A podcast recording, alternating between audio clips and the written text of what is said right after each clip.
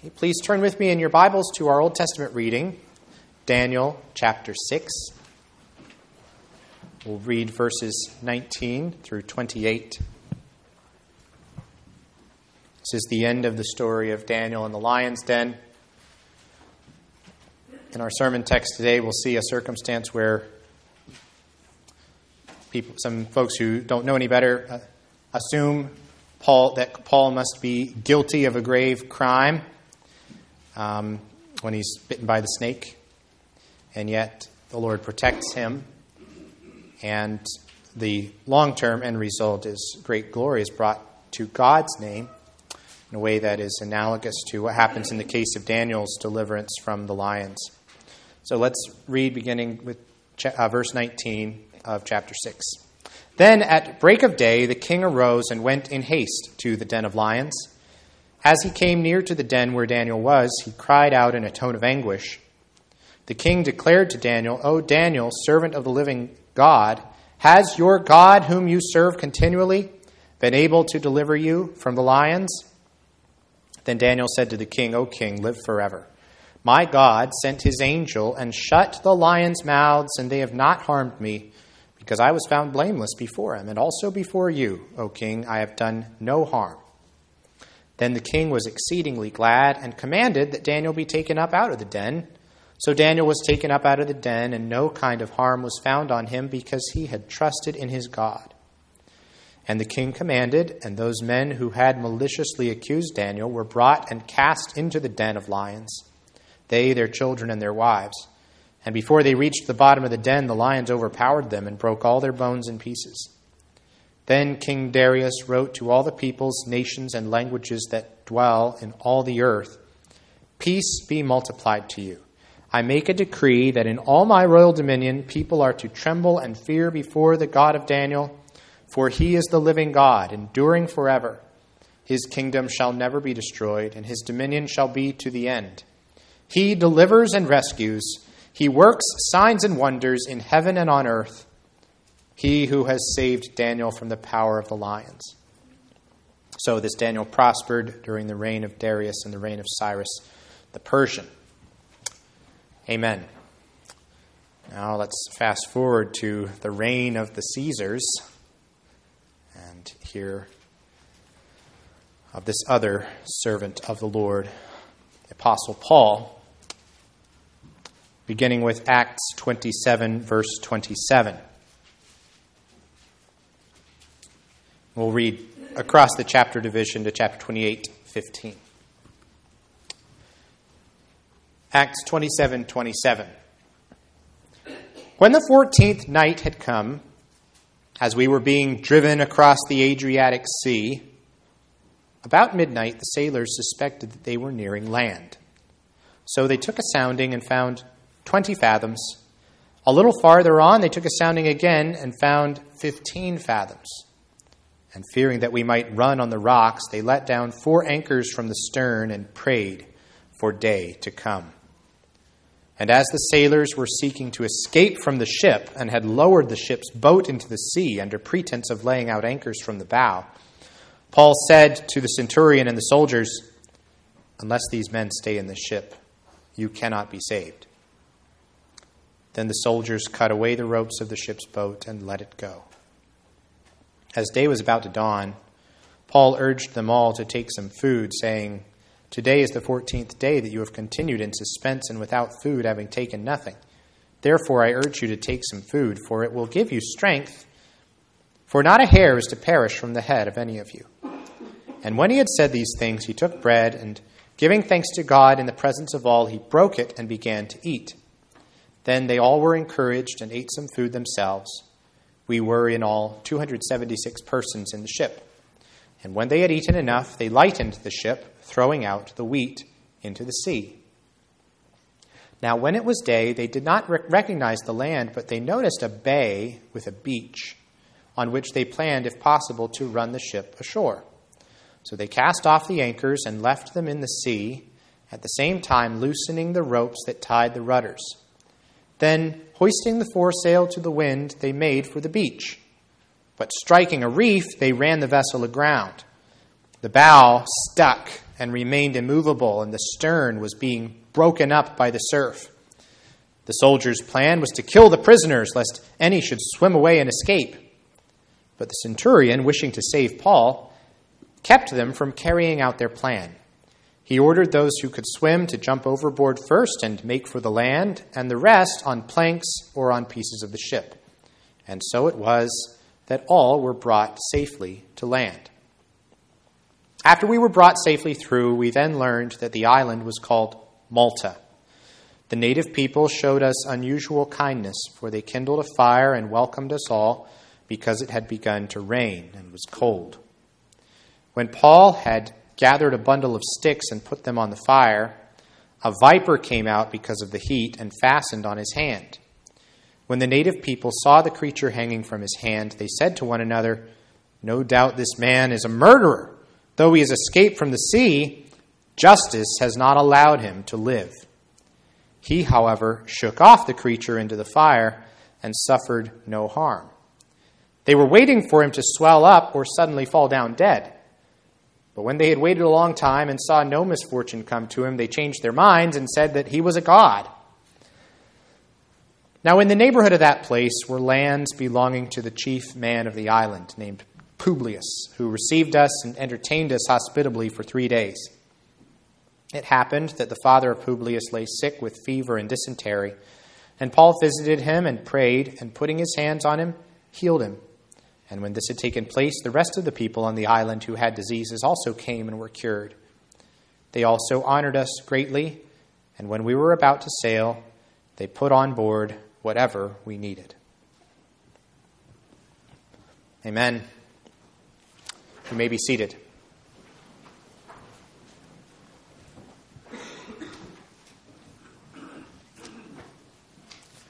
This past week was uh, Margaret's 10th birthday, which was pretty exciting, double digits. And um, as we were enjoying her birthday breakfast together, uh, Annie and I were sort of reminiscing about our 10th birthdays. Um, I was telling the story of how my 10th birthday was sort of bittersweet because my family was just about to move out of state. And um, so that celebration ended up being sort of a last hurrah with my friends in South Carolina before we relocated to Raleigh. Um, it was not an easy move for our family, not that any move really is. Um, there was definitely a lot of sadness about the good friends that we were leaving behind. Um, but as we were talking about this, uh, Annie said, Well, you know, of course, if, if you hadn't moved to Raleigh, you know, it wouldn't have happened. You wouldn't have re met me. And then there never would have been a Margaret to be having a 10th birthday celebration with. And so it was a neat moment just to think back over uh, all of God's providence in um, the whole big story of our lives and, and all of the little individual uh, decisions and events and the many countless factors that have brought us now to this moment here in State College uh, with these dear children in this congregation that we love. And that was really neat to think about.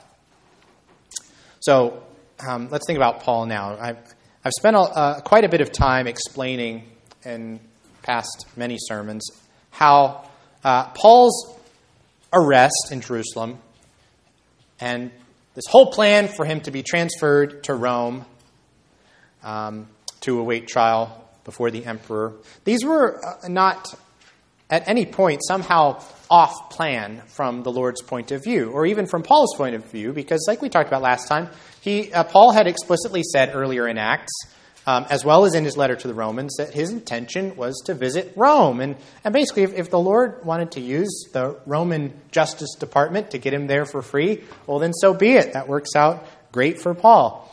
Um, but that sort of picture perfect uh, scenario uh, starts to look maybe not quite so pristine when the storm blows up on the Mediterranean. You think surely this shipwreck is not part of that plan. If the point is to get Paul to Rome, this looks like Paul being kept away from Rome. This looks like resistance to the plan.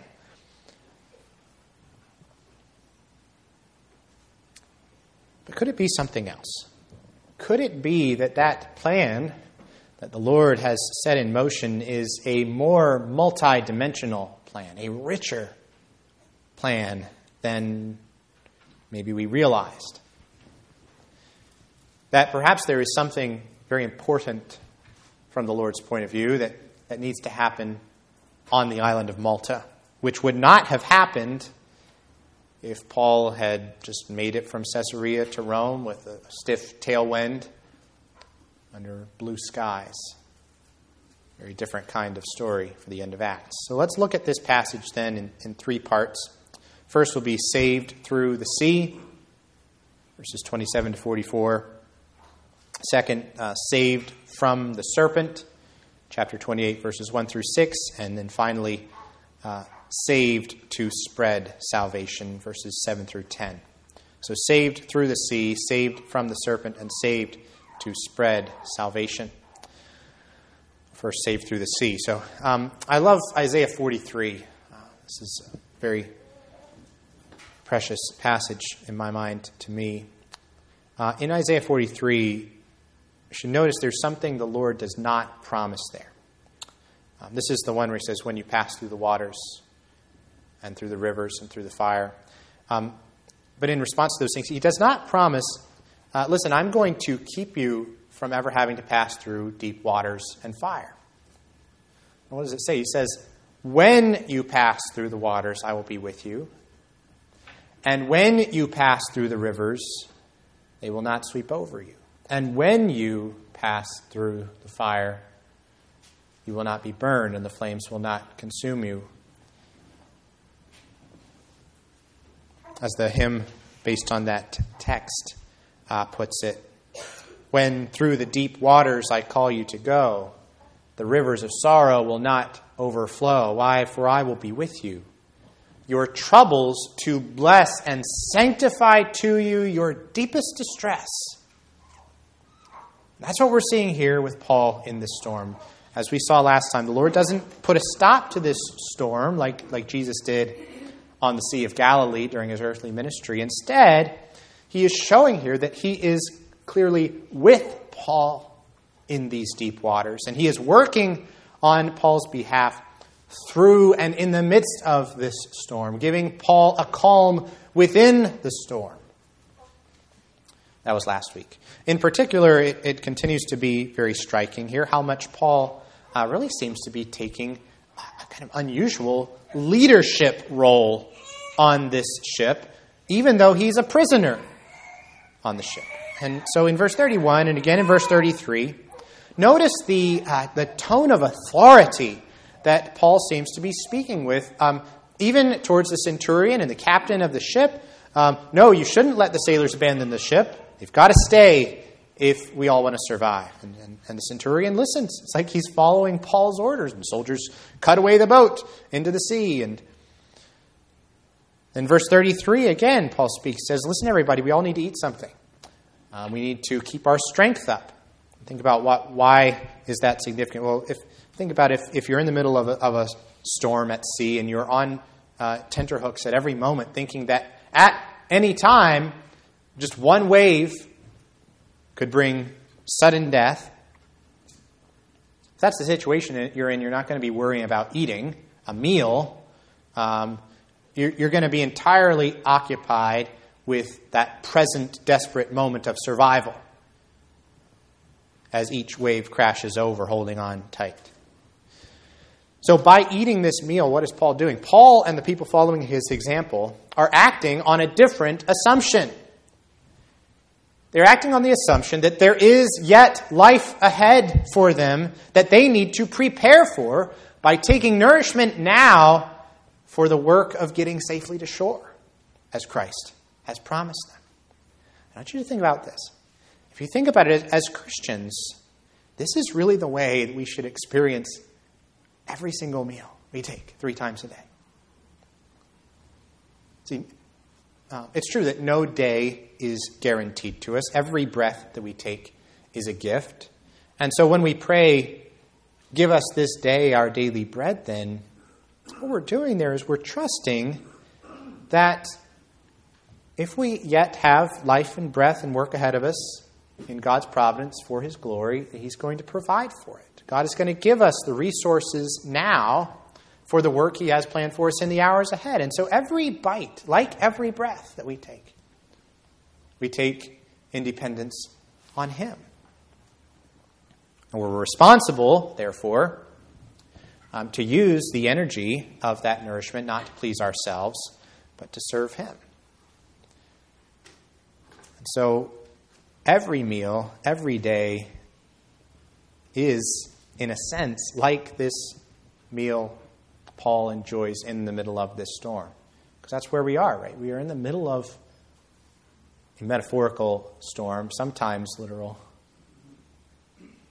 And yet, God has given us these promises. He's going to care for us, and He's giving us the strength to endure.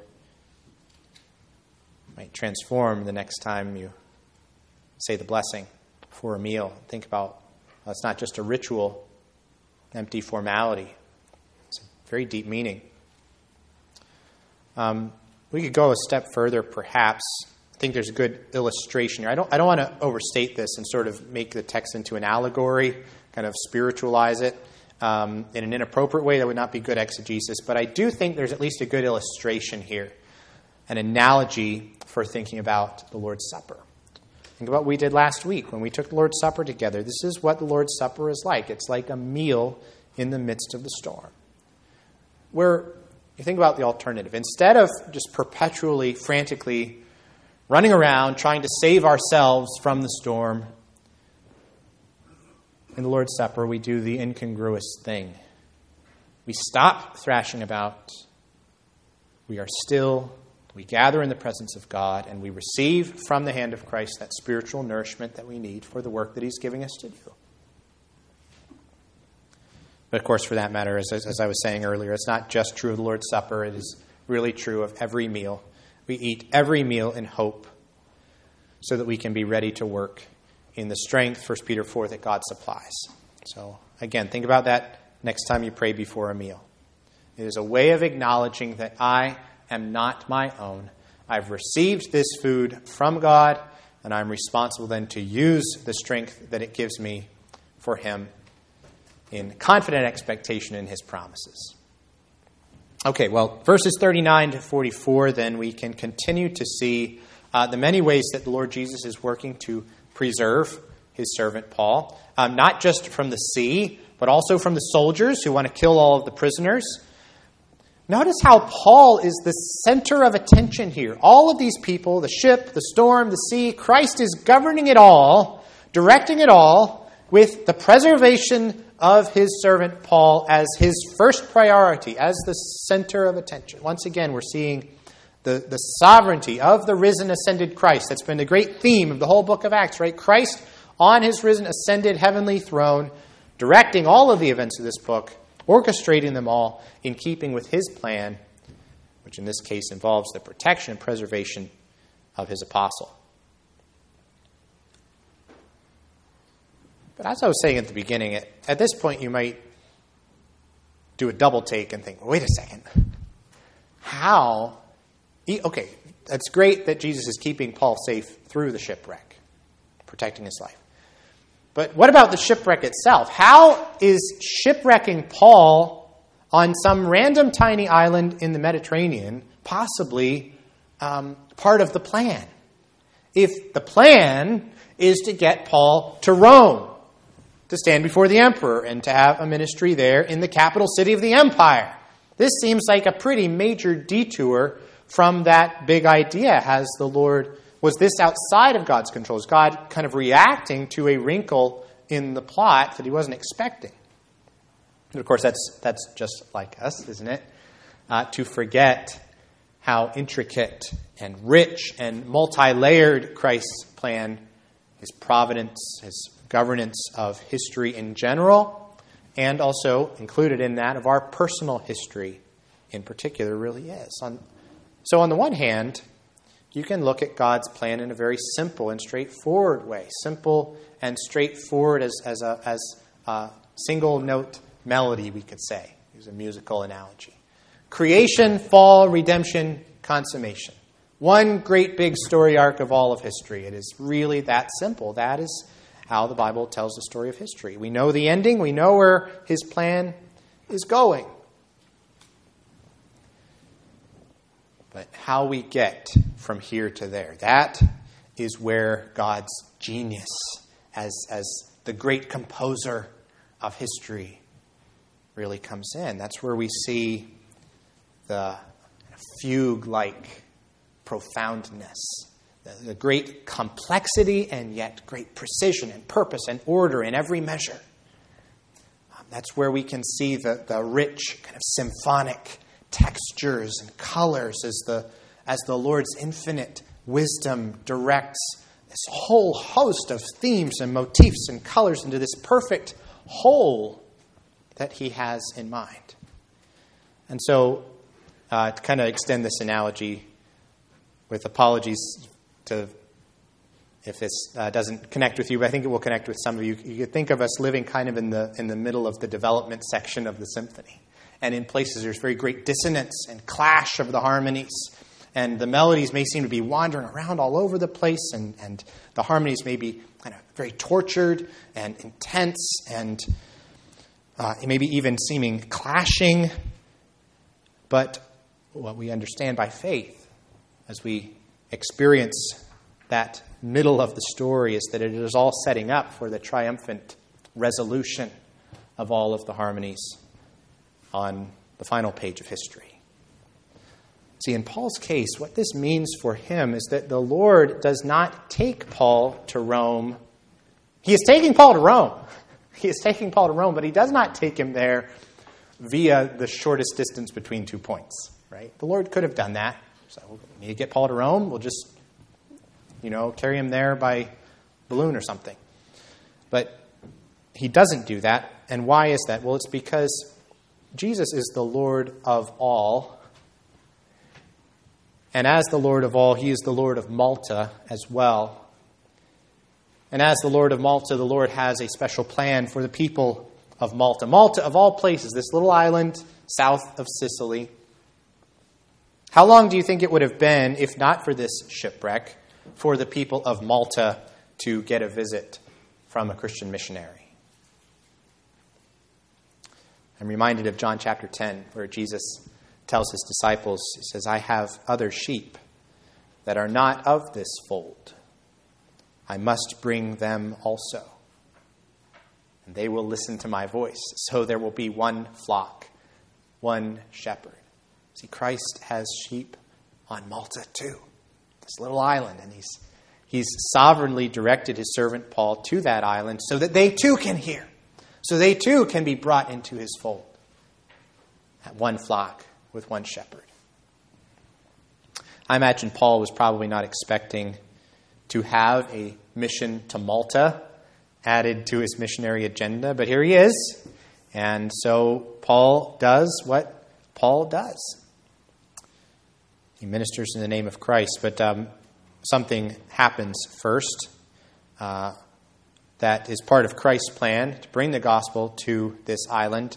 Right away, Christ um, arranges for a way to impress the people of this island with the understanding that of all the people who have just been shipwrecked, one of them is different. One of them stands out, that there is something remarkable about this man, Paul. And how does he do that?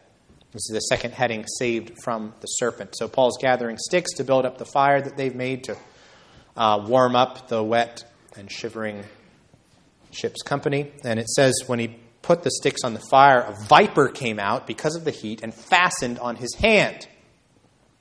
And it's fascinating the conclusion that the islanders jumped to immediately. Um, scholars note that there were uh, actually stories in Greek literature about people guilty of terrible crimes who escaped from storms at sea only to be killed uh, by venomous snake bites later after getting safely to shore. And the idea, kind of the moral of the story being that you can't uh, ultimately outrun the justice of the gods. Your crimes will eventually catch up with you. Uh, if they were living today, somebody probably would have said something about karma, right? Karma caught up with him, except they call it justice. It's a very similar kind of idea. Well, how quickly they change their minds, of course, when he shakes that snake off into the fire And they wait, they wait, and nothing happens. He doesn't swell up, he doesn't start foaming at the mouth, he doesn't keel over like they're expecting to happen. Nothing happens, and so their superstition then kind of backfires, flip flops, and now they think, well, he must be some kind of god uh, because he escaped this snake bite. Um, John Stott points out this is very similar to what happens to Paul and Barnabas um, at uh, Lystra in Acts chapter 14, except in reverse. There, the people first think that they're gods because of the uh, miraculous healing that they do. Um, and then later, uh, they turn on them and stone Paul um, at the end of the story. Well, here it's the other way around. So, first they assume he's a criminal deserving death, and then they change their minds, flip flop, and think now that he's a god. Well, in both cases, of course, the, the crowd is, is wrong. They're wrong on both counts, in Lystra and on Malta um, except for one thing in this case. This is where we should slow down and think about this for a minute. There is some grain of truth, isn't there, in their guess that Paul perhaps is a murderer. Think about if they had asked Paul about this later, and perhaps they did. What do you think he might have said to them in response. You think he might have said to them something similar to what he said to King Agrippa. I myself was convinced that I, that I ought to do many things in opposing the name of Jesus of Nazareth. And I did so in Jerusalem. I not only locked up many of the saints in prison after receiving authority from the chief priests, but when they were put to death, I cast my vote against them. Remember when we first met Paul under the name of Saul, what was he doing? He was standing, watching the garments of the men who were stoning Stephen, the first martyr. Could it be, you might ask, seeing this storm take place, seeing him bitten by that snake, could it be that after all this time, Paul's sins of his early life are finally coming home to roost? That maybe karma is finally catching up with him. That even worse to contemplate that the Lord Jesus, after all this time, is finally bringing down on Paul after a long delay the judgment of those old rotten sins of his past that had been postponed for so long. But the answer, of course, is no. No, that is not the way that the justice or the grace of Jesus Christ operate. No, as Paul wrote a couple of years before to the very church that he's about to meet face to face in Rome. There is therefore now no condemnation for those who are in Christ Jesus. Yes, the wages of sin is death. But, but the free gift of God is eternal life in Christ Jesus our Lord. Is Paul a sinner? There's no doubt about it. Is he even a murderer? In at least some sense, by some measure, yes, he is. But what else is true of Paul is that he has been redeemed by the blood of Christ. He's been dressed in his righteousness alone, faultless to stand before his throne. Fallen short of the glory of God, Romans 3:23, yes. But he has been justified by his grace as a gift through the redemption that is in Christ Jesus. I love the wonderful John Newton hymn that we're going to close with in a little while, where it says, Let us wonder. Grace and justice join and point to mercy's store when through faith in Christ our trust is. Justice smiles and asks no more. People of God, some of you may sometimes feel, yes, I've been forgiven by Christ. God has forgiven me. I know that because Jesus died for my sins, but some part of me still wants to believe that God is still holding my sin against me.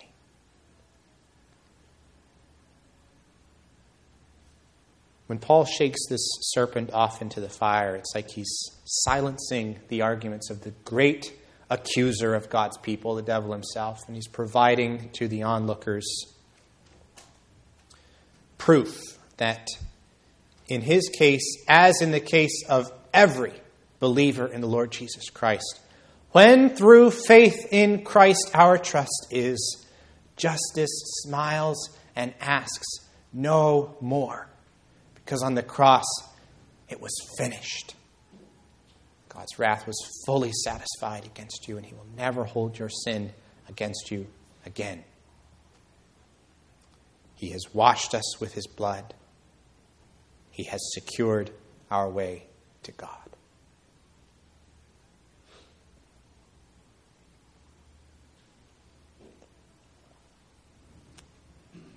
Now, obviously, in the beginning, the people of Malta are a little confused about Paul and, and what he's all about. They, they interpret what they're seeing through their existing frame of reference.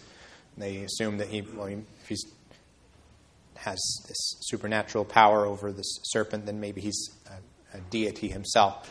Um, but there's no doubt he's going to be there in Malta for three months, and we can kind of read between the lines, fill in the gaps here of what Luke doesn't uh, spell out that during those three months they would have had ample opportunity for Paul to explain to them and clarify for them that no, Paul was not a God, although he was God's representative, God's messenger, carrying with him by the power of the Holy Spirit the power of the God who is mighty to save, mighty to save not only his messenger from the sea and from the serpent, but mighty to save them too.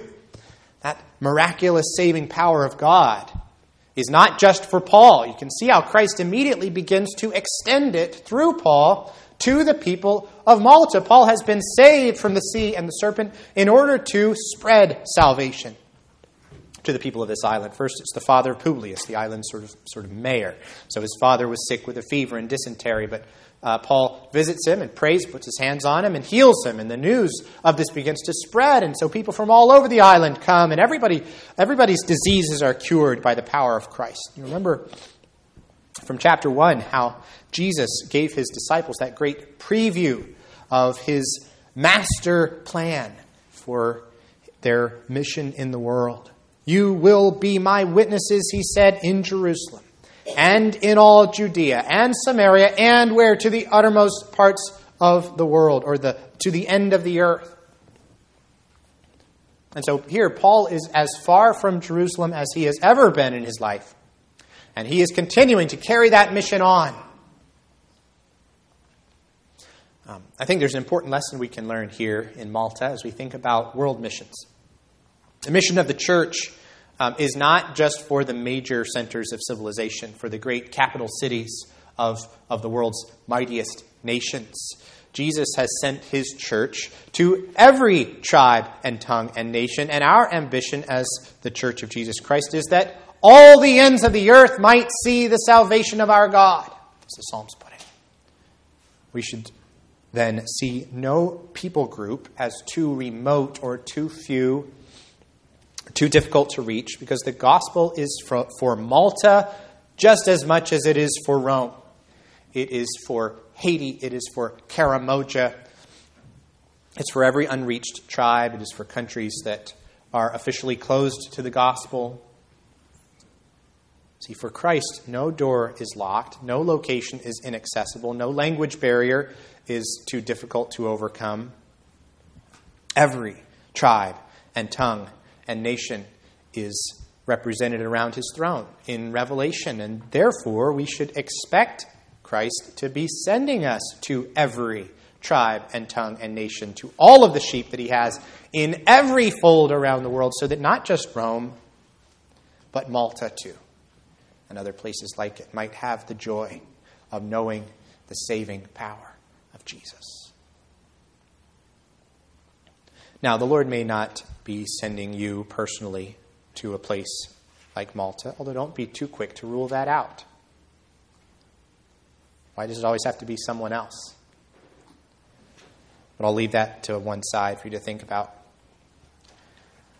Whatever Christ's plan for your life may be, I have no doubt that He will, and up to this point, has already taken you on any number of uh, unexpected detours, we could call them. And there's no doubt that He will do so in the future. When that happens, you have a choice. You can get angry and frustrated and bitter, and you can think, Lord, this is not what we agreed on. This is not the plan that I thought that you had for me. What in the world is going on here? Why this interruption? Why am I here when I thought you were taking me there? Why this delay? Why this disappointment? Or you can encounter that change instead with curiosity. And, and you can sit down and take your next meal in the midst of what may feel like a great storm in hope, thinking, I wonder what the Lord is doing this time. I wonder where the Lord is taking me this time and what objective is He working for in my life and through my life that simply would not have happened if things had gone exactly according to my plan. It's not as though I have some inalienable right to get from here to heaven via the shortest distance between two points with a stiff tailwind under blue skies. I don't. It's never been a guarantee of the Christian life. In fact, you have every reason to expect it will be a winding journey with many detours that you're not expecting, many melodies and apparently dissonant harmonies woven in that you didn't expect to hear and you don't really understand at the moment because the music is too rich for you at that time in your life. But you also have every reason to expect that it will be good, that you can trust Him. And this is important that He is not punishing you in that no, you are covered in his righteousness. On you, if you are in Christ, when through faith in Christ your trust is justice, smiles on you and asks no more from you on top of what Christ has already done. What he is doing, what he is doing is, is preparing you. He's preparing you for the work he has yet for you to do. So you can approach those changes with curiosity, saying, I can't wait to find out what that might be. With that hope, then, with that expectation, with that attitude. Let's pray. Our Father in heaven, we're so thankful for your providence, for the promise that in every change, you, faithful, will remain. We are changing all the time. Our life circumstances are changing all the time, but Lord, your providence is constant from all eternity. You have foreordained whatsoever comes to pass. And we pass and um, Lord, sometimes that is hard for us to trust, hard for us to rest in, but you, we pray that you would please help us to do that. And uh, to let go of our anxiety and the frustration and bitterness we sometimes feel when things do not go as we expect, and help us instead to have that curiosity to see how you are going to work and what you may have in store for us to join in your great plan, for the great resolution of all the dissonances in the end. We ask all this in Jesus' name. Amen.